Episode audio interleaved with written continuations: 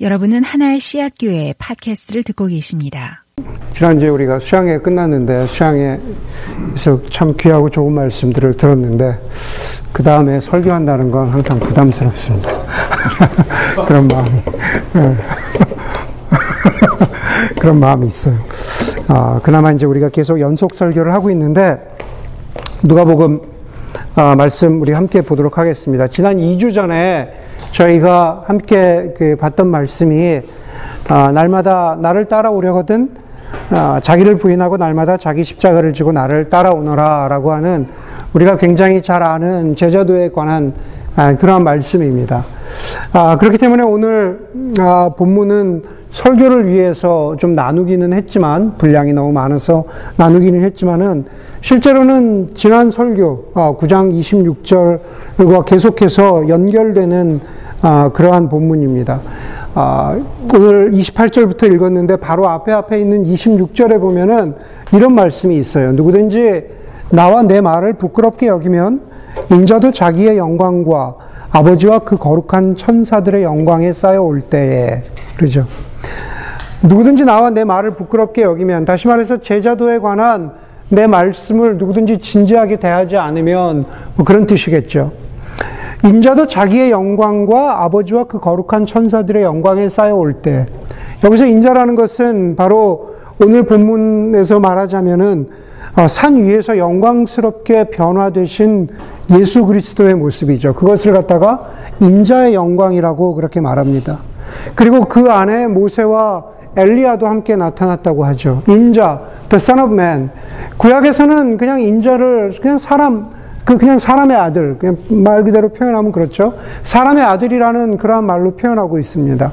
뭐 에스겔을 사람의 아들이라고 표현하기도 하고, 뭐 또 다른 사람들 사람의 아들이라고 그냥 보통 보통 사람을 이야기하는 말입니다. 그런데 신약에 와서 오늘 특별히 복음서에 보면은 인자라는 말은 특별히 예수님께서 자기 자신을 가리키시면서 말씀하시는 것으로 어, 이렇게 바꾸어서 사용하고 있습니다. 다니엘서 7장에 보면은 그 인자의 의미, 의미가 나옵니다. 어, 인자의 영광이라고 그랬습니다. 인자의 영광.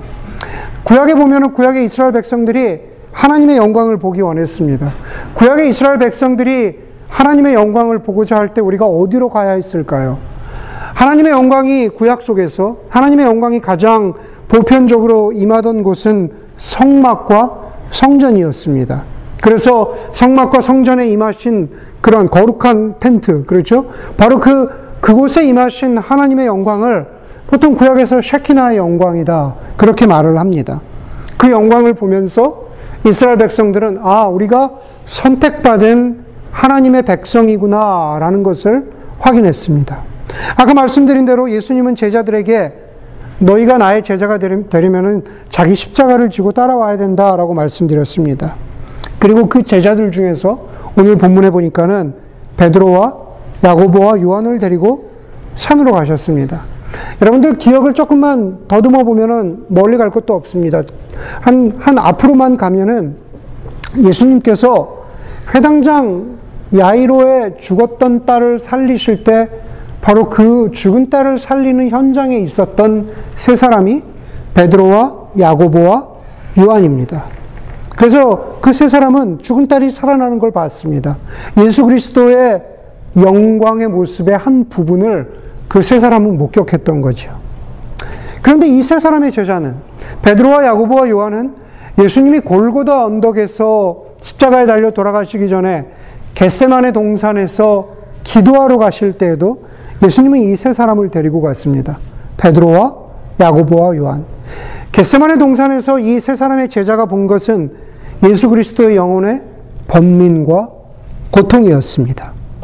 그리고 오늘 산 위에도 야이로의 죽은 딸의 죽은 딸이 자라나, 살아나는 곳에도 그리고 겟세만의 동산에도 그리고 그 중간에 사건에 있는 오늘 이 변화산 바로 이 산에도 예수님께서 이 세 사람을 데리고 올라오십니다. 그리고 우리는 이 산 위에서, 이 산 위에서 예수님의 영광과 예수님의 고난을 동시에 봅니다.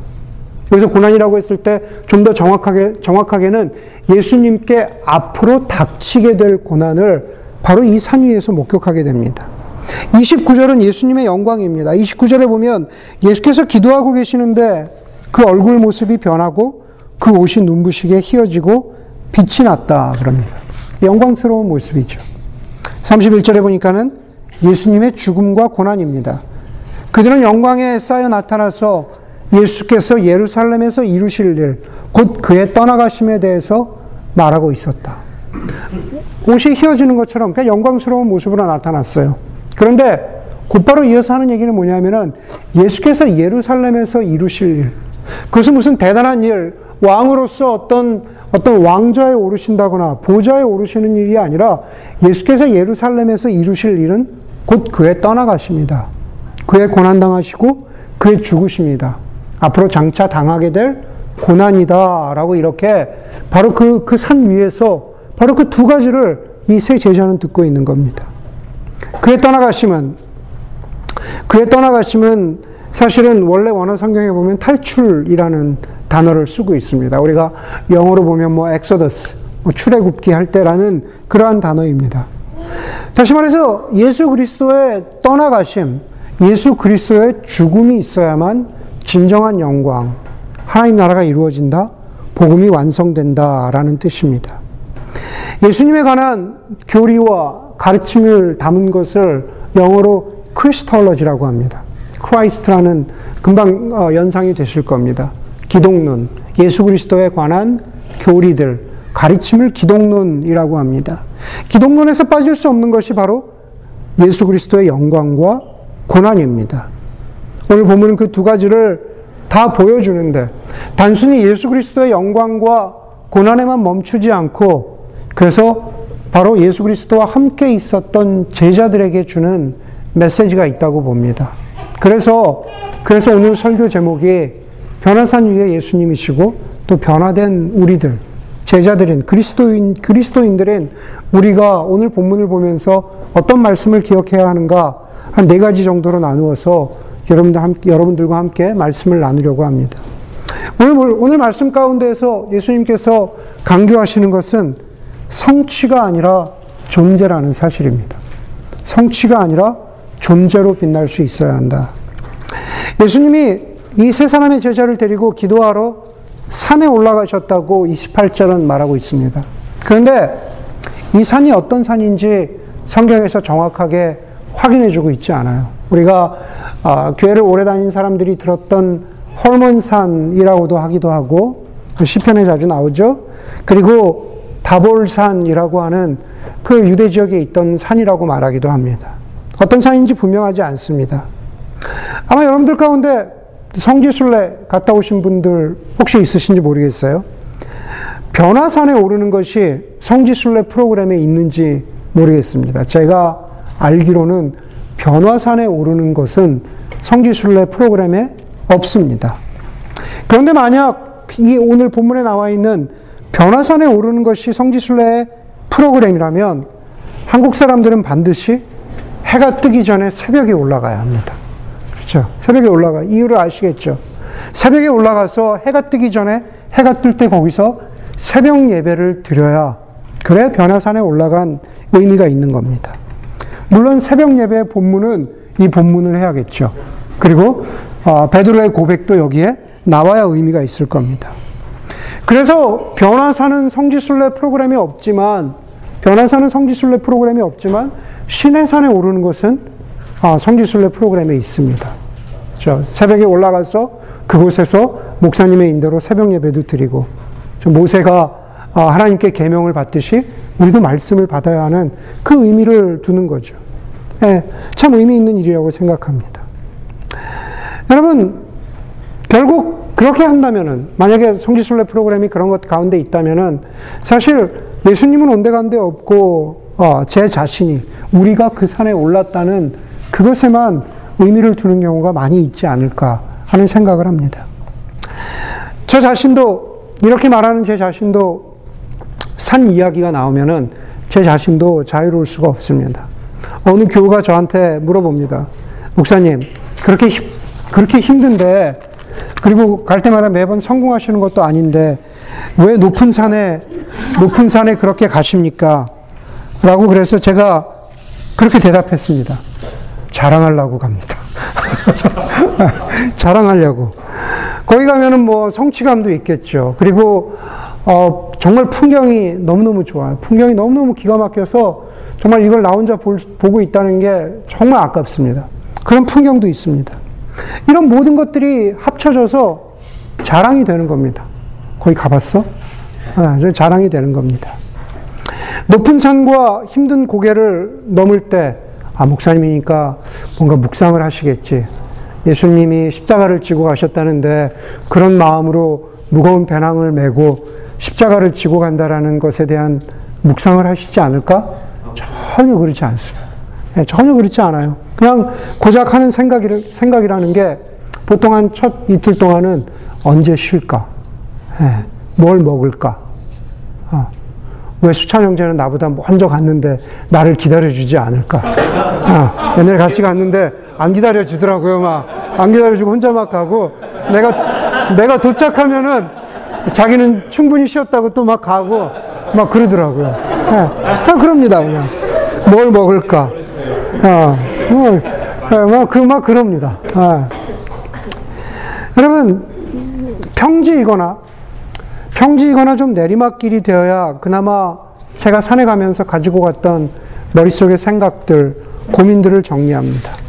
그런데 우리 동네에 있는 여러분이나 저나 잘 알고 있는 우리 동네에 있는 렌초 산 안토니오 같은 낮은 산에 가면은 저는 많은 생각을 합니다. 사실 렌초 산 안토니오에 가면서 자랑하려고 가지 않잖아요.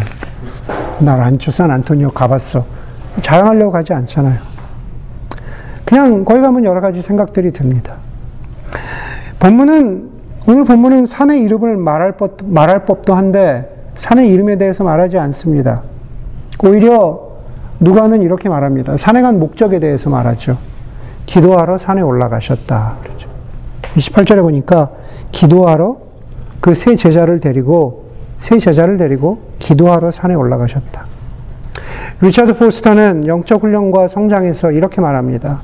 기도할 때 우리는 하나님의 생각에 따라 생각하게 되고 기도할 때 우리는 하나님이 원하시는 것을 원하게 되며 기도할 때 우리는 하나님이 사랑하시는 것을 사랑하게 된다. 기도할 때 우리는 모든 것을 하나님이 보시는 관점에 따라 보는 법을 배우게 된다라고 했습니다. 예수님은 정말로 기도하기 원하셨습니다. 기도하면서 방금 전에 제자들에게 가르쳐 주신 대로 그 십자가의 도를 가르쳐 주신 대로 예수님은 기도하시면서 자신의 소명에 대해서 다시 생각하셨습니다. 하나님 아버지가 정말로 사랑하신 이 세상과 또 사람들을 자기 자신도 끝까지 사랑하기를 원하시면서 예수님도 그렇게 기도하셨습니다. 그렇기 때문에 예수님에게 기도는 무엇인가 성취하기 이전에 나는 어떤 존재인가? 나는 어떤 사람인가? 나는 어떻게 살아야 하는가? 라는 것을 돌아보는 그 시간이 내 존재의 근원을 돌아보는 시간이 바로 기도하는 시간이고 예수님은 그 목적을 가지고 기도하러 가셨던 것입니다. 그렇기 때문에 기도하셨다라는 것은 삶의 지향점, 존재의 목적지를 보여주는 구절인데 바로 그곳에 대표적으로 베드로와 야고보와 요한을 데리고 가셨습니다. 그 세 사람만 편애하, 편애하셔서가 아니라 그 세 사람이 보여주는 상징적인 이미지 때문에 그렇습니다. 영광도 보고 고난도 맞닥뜨리게 될 것이지만은 삶의 그 모든 상황 가운데에서 나와 함께 기도하는 가운데 무엇인가 성취했다, 무엇인가 실패했다.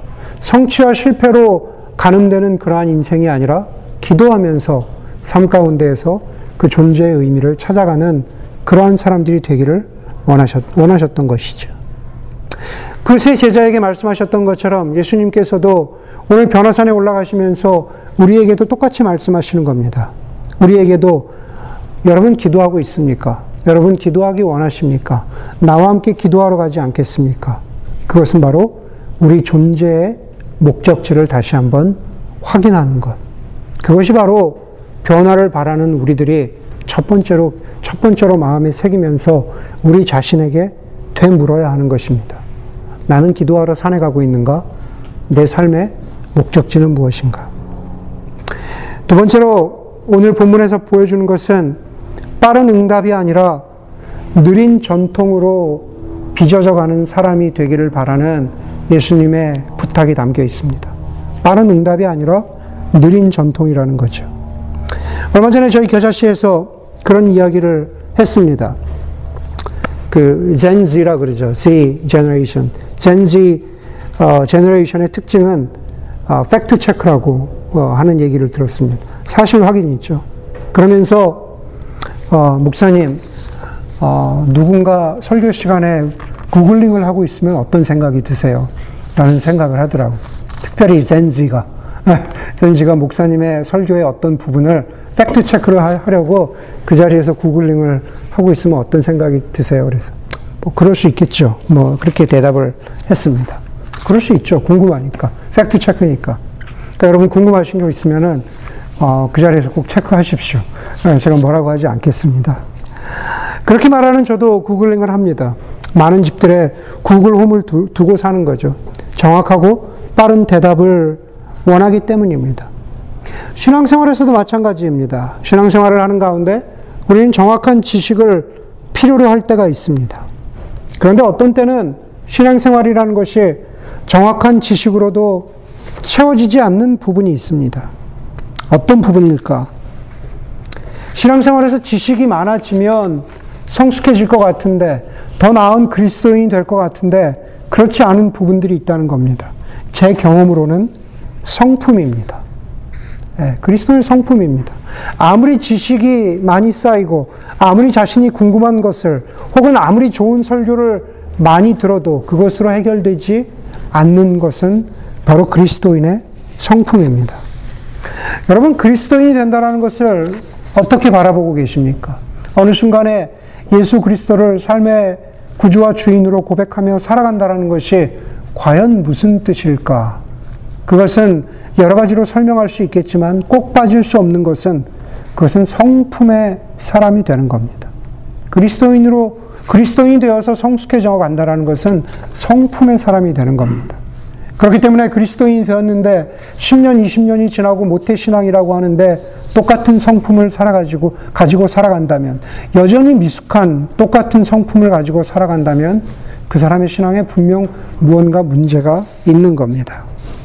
하나님 나라 복음의 가치를, 하나님 나라의 복음의 의미를 가장 선명하게 보여주는 예수님의 의미. 정말로 성품의 사람이다. 라는 것을 보여주는 그 예수님의 메시지는 바로 산상수훈입니다. 여러분 마태복음에 나오는 마태복음 5장에서 7장을 보면은 그것은 결국 팔복은 어떤 성품의 사람이 되어 갈 것인가 라는 것을 써머리로 보여주고 있는 것이죠. 그런데 그것은 하루아침에 이루어지지 않습니다. 예수님이 영광스러운 모습으로 변화하시고 나서 그 자리에 모세와 엘리야가 함께 나타났습니다. 모세는 구약에서 예수님을 연상시키는 이미지입니다. 그렇죠? 모세는 하나님의 종입니다. 모세는 어, 어, 애굽에 이집트에게 어, 포로되었던 그 이집트 백성, 애굽 백, 유대 백성들을 데리고 나왔죠. 홍해를 건너갔습니다. 가나안에 이르도록 하였습니다. 그 모든 사건, 애굽의 압제 가운데에서 홍해를 건너게 하고 탈출하게 한 것, 그것은 바로 구약에 쓰여진 복음의 이야기입니다. 그리스도께서 우리를 죄의 속박에서 구원하신 것을 상징하는 사건입니다. 엘리야는 어떻습니까? 모세와 엘리야가 함께 나타났다고 하는데 말라기에서 엘리야는 다시 오실 왕과 마지막 때를 선포하고 있는 그러한 이미지로 그려지고 있는 선지자입니다. 변화하신 예수님, 그리고 영광스러운 모습으로 나타난 모세와 엘리야. 이 세 사람이 30절에 보니까는 서로 대화하고 있는데 그 대화의 내용이 다음과 같습니다. 그들이 예수께서 떠나가실 일에 대하여 이야기하고 있었다.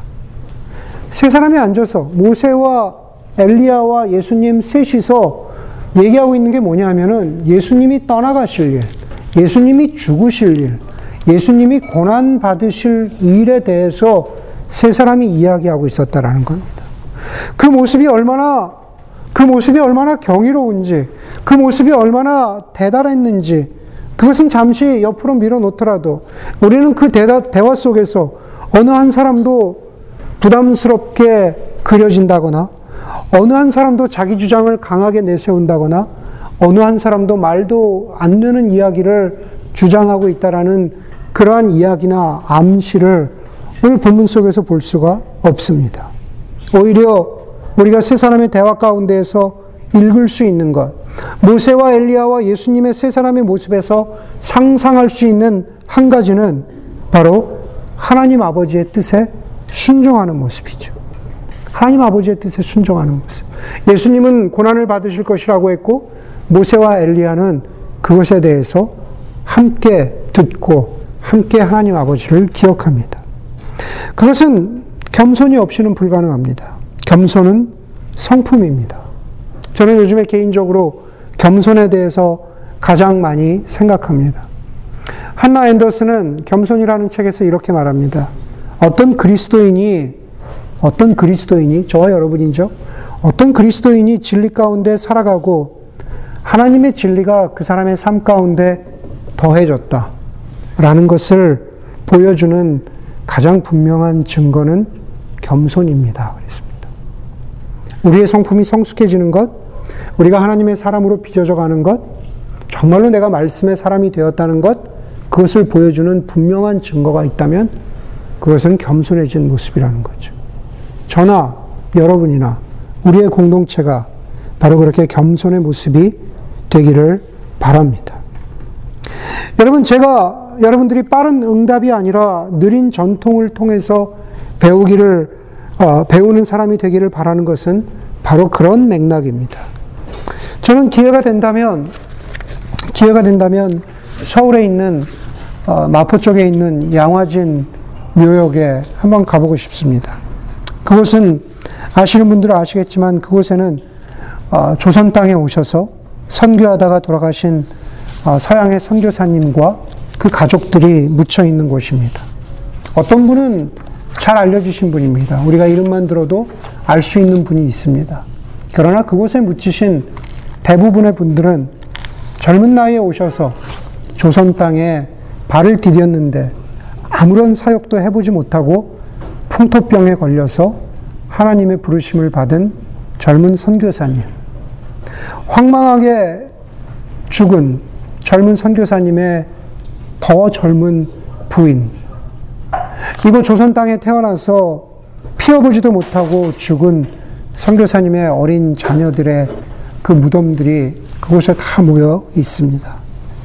제가 그곳에 한번 가보고 싶은 곳은 가보고 싶은 이유는 그 무덤 앞에서 겸손을 배우고 성품을 배우고 믿음의 길을 걸어간 이들에게서 제자도의 전통을 배우고 싶기 때문입니다.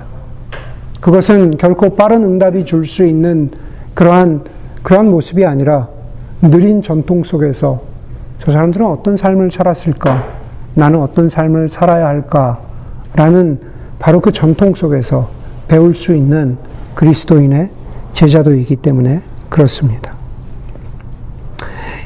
세 번째로 제가 여러분들하고 오늘 변화산의 메시지를 통해서 모습을 통해서 나누고 싶은 것은 단순한 일시적인 대단함이 아니라 꾸준한 일상으로 증거하는 사람이 되기를 바랍니다. 가장 중요한 것은 바로 증거함입니다. 일시적인 대단함이 아니라 꾸준한 일상으로 예수를 증거하는 사람들.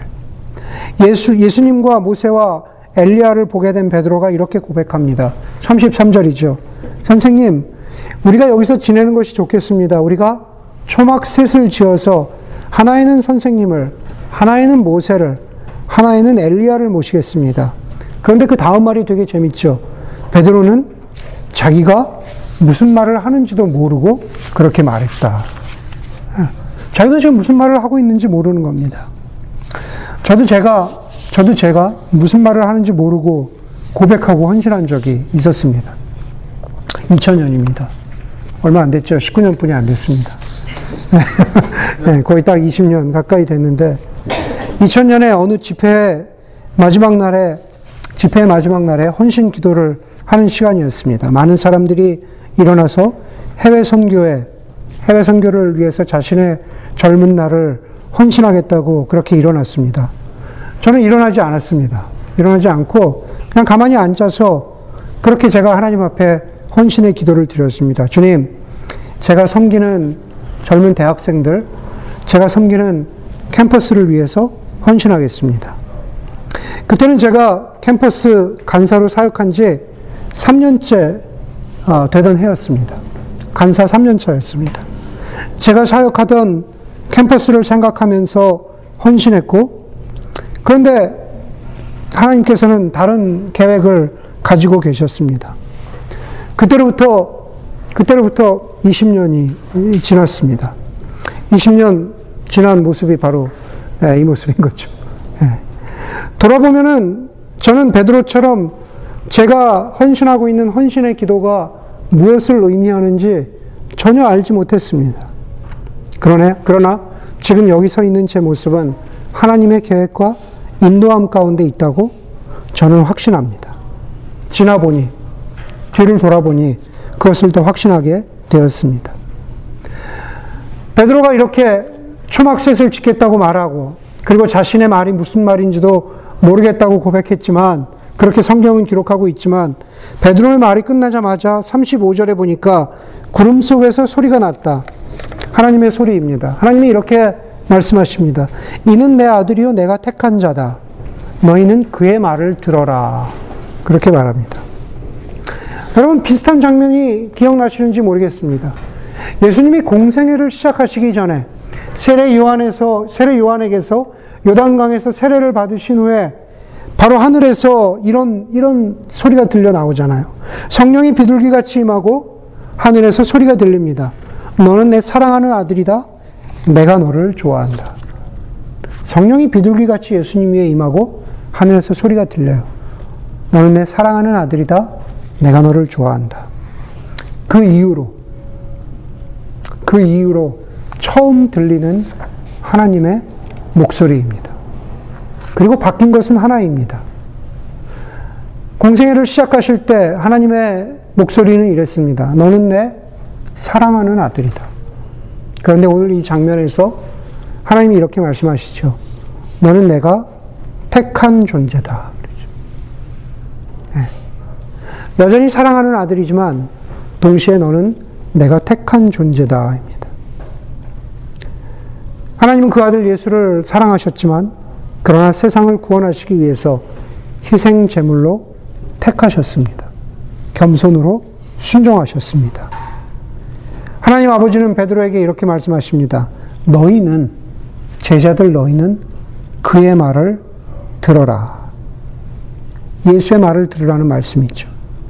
예수의 말은 모세와 엘리야와 나누었던 예수님의 대화입니다. 예수의 말은 하나님 아버지께 순종하시겠다는 그분의 기도입니다. 저는 제가 하는 말과 헌신이 무엇인도, 무엇인지도 몰랐는데 하나님께서는 저를 택함의 자리, 일상의 자리로 부르셨습니다. 20년을 돌아보니까 과연 무엇을 했을까 돌아보면 정말로 대단히 한 것이 없는 것 같습니다. 작은 것 하나라도 변변한 것이 없는 것 같습니다. 하지만 오늘 설교를 준비하면서 저 역시도 너희는 그의 말을 들어라 말씀하신 바로 그 하나님의 말씀을 다시 돌아보게 되었습니다. 나는 예수의 말을 들으면서 여기까지 왔던가? 갈수록 주님이 보여주신 그 길과 말씀의 의미를 생각하게 되고 기억하게 됩니다. 한길 가는 순례자로서 살아가는 것의 의미를 생각하게 됩니다. 대단한 것은 없지만 저의 일상의 자리에서 예수 그리스도를 증거하며 살아가는 삶의 의미가 무엇인가? 그것을 고민하게 되고 그 가치를 소중하게 생각하게 됩니다. 여러분은 어떻습니까? 구약에서 이미 말씀드린 대로 구약에서 하나님의 영광은 성막과 성전에 임했다고 말씀드렸습니다. 이 변화산에 있었던 제자 중에 한 사람인 요한은 예수님 돌아가시고 먼 훗날에 요한복음을 기록하면서 요한복음 1장 14절에 이렇게 말합니다. 그 말씀은 육신이 되어 우리 가운데 사셨다. 우리는 그의 영광을 보았다. 말씀이셨던 예수 그리스도께서 보잘 것 없는 인간의 몸으로 육신으로 오셔서 이 땅 가운데 사셨는데 그 육신에서 하나님의 영광이 드러났다라고 했습니다. 마찬가지로 요한은 우리에게 똑같은 말을 하고 있는지도 모르죠. 예수님과 비슷한 그러한 보잘 것 없는 육신을 가지고 살아가는 저와 여러분들이지만은 그러나 하나님께서는 우리의 육신을 통해서도 우리의 일상을 통해서도 우리의 존재를 통해서도 우리의 겸손을 통해서도 바로 하나님의 영광이 드러나고 예수 그리스도의 복음이 증거되는 그러한 삶을 살아가기를 원하신다라는 겁니다. 정말로 우리의 일상을 통해서 예수 그리스도를 증거하고 있는가? 바로 제가 말씀드린 이 모든 것, 존재로, 성취가 아니라 존재로, 그리고 기도로, 그리고 오늘 말한 것처럼 이런 모든 이 메시지의 모든 것은 묵상으로 우리가 익혀가야 한다는 사실입니다. 과연 우리는 하나님의 말씀을 우리 가운데에서 우리 가운데에서 익혀가도록 우리 가운데서 받아들이고 있는가? 예수님은 아까 말씀드린 대로 예수님은 앞서의 구절들에서 진정한 제자도에 대해서 가르치셨죠. 그렇죠? 십자가를 지는 것에 대해서 가르치셨습니다. 그리고 28절에 보니까는 세 사람의 제자들을 데리고 산으로 올라가셨다고 합니다. 그런데 그 중간에 시간적인 갭이 있어요. 28절에 이 말씀을 하신 후에 여드레쯤 되어서라고 말합니다. 사실 쉬운 말씀이 아니잖아요. 십자가를 지고 나를 따르라. 쉬운 말씀이 아닙니다. 그 말씀을 하고 나서 여드레쯤 되어서 그리고 오늘 본문의 변화산 사건이 있은 후에 마지막 36절에 보니까는 제자들은 입을 다물고 그들이 본 것을 얼마 동안 아무에게도 알리지 않았다라고 말합니다. 그 얼마 동안이 며칠인지 정확히 모르지만 대략 본문이 시작하는 여드레와 비슷한 시간이라고 우리가 한번 가늠해 봅시다. 그렇게 시간을 요구한 각각의 말씀들은 쉽지 않았던 말씀입니다. 우리가 직장이나 학교를 선택할 때, 인생의 어떤 새로운 선택을 해야 할 때, 혹은 교회를 선택할 때, 심지어는 청소기를 사거나 새로운 가전, 가전기구를 사거나 예, 전화기를 선택할 때, 우리는 그 모든 것에 생각을 필요로 합니다. 섣부른 선택, 설익은 결정은 나와 남을 불편하게 하고 힘들게 할 수 있습니다. 아마 우리가 대표적으로 그런 섣부른 결정, 결정과 선택을 보게 되는 경우는 우리가 가스에서 많이 보죠. 할리우드 배우들이 라스베가스에 가서 잠시 술에 취해서 결혼을 하고 그런 섣부른 결정을 하고 그 다음날 아침에 대해서 후회하고 이혼을 했다. 뭐 이런 이야기들을 예, 우리가 간혹, 간혹 봅니다. 영적으로도 마찬가지입니다. 하나님께서 말씀으로 예수 그리스도를 우리 인간에게 드러내셨습니다. 그것을 계시라고 하죠. 하나님의 말씀을 통해서 저와 여러분들에게 어, 조명을 비추듯이 비춰주십니다. 말씀을 들으면서, 아, 그렇구나. 아, 그런 것이구나. 아, 그렇게 살아야겠구나. 하고 결정하기도 합니다.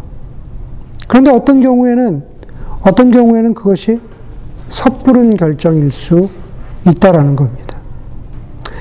유진 피러스는 계시의 목적, 말씀의 목적은 하나님에 관한 지식을 전달하는 것이 아니라 우리로 하여금 하나님 안에 참여하도록 하는 것이다 라고 했습니다. 그냥 말씀을 들은 것으로 끝나는 것이 아니라 우리가 하나님 안에 참여하도록 하는 것.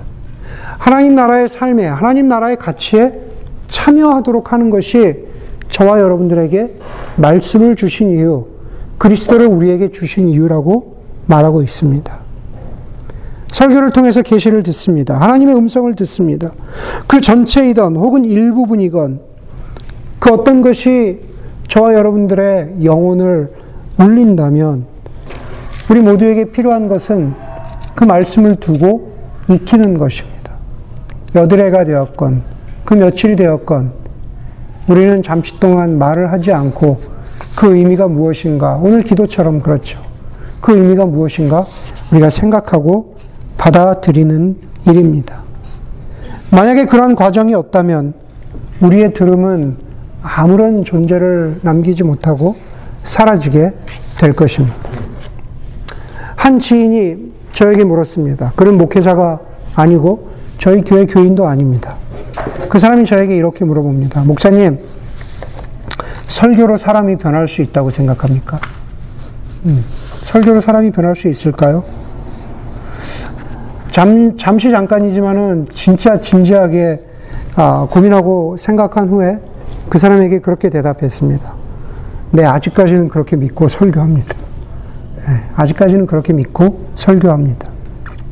설교이건, 성경 공부이건, 책이건, 그것이 무엇이든 간에 우리가 받은 것이 우리를 변화시키는 것이 아니라 바로 그 말씀이 우리 안에 들어와서 내 것으로 익히기를 원하는 사람들의 마음의 간절함에 역사하시는 성령님의 도우심이 우리를 변화시키고 변화된 존재로 만들어 갑니다. 제자들이 그렇고 또 저와 여러분들이 그래야 합니다. 존재로 빛나는 것, 그리고 전통으로 천천히 빚어지는 것, 그리고 일상으로 증거하는 것, 그리고 그 모든 것이 말씀의 묵상으로 내 것이 되도록 하는 그러한 교우들이 되기를 주의 이름으로 간절히 소원합니다. 함께 기도하겠습니다.